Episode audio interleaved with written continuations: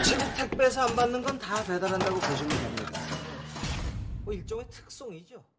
안녕하세요. 나이트 시네마의 1분 퀵 리뷰입니다. 오늘은 영화 특송에 대해서 빠르게 훑어보도록 하겠습니다. 먼저 이 영화의 감상 포인트 세 가지. 첫째, 액션씬을 굉장히 잘 찍었습니다. 특히 마지막 액션 시퀀스는 강렬하니까 기대하셔도 좋습니다.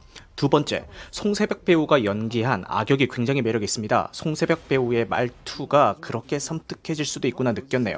세 번째, 고양이를 좋아하시는 분이라면 포동이의 매력에 푹 빠지실 수 있을 겁니다. 다음은 이 영화의 단점을 짚어보겠습니다. 첫째, 자동차 액션을 중점으로 홍보했는데 자동차 액션의 분량이 그렇게 크진 않습니다. 둘째, 은하가 서원이를 저렇게 까지 고생하면서 왜 지키려고 하는지 그 동기를 잘 모르겠어요. 셋째, 결말이 너무 억지스럽습니다. 나름 감동을 주려고 했던 것 같은데 글쎄요.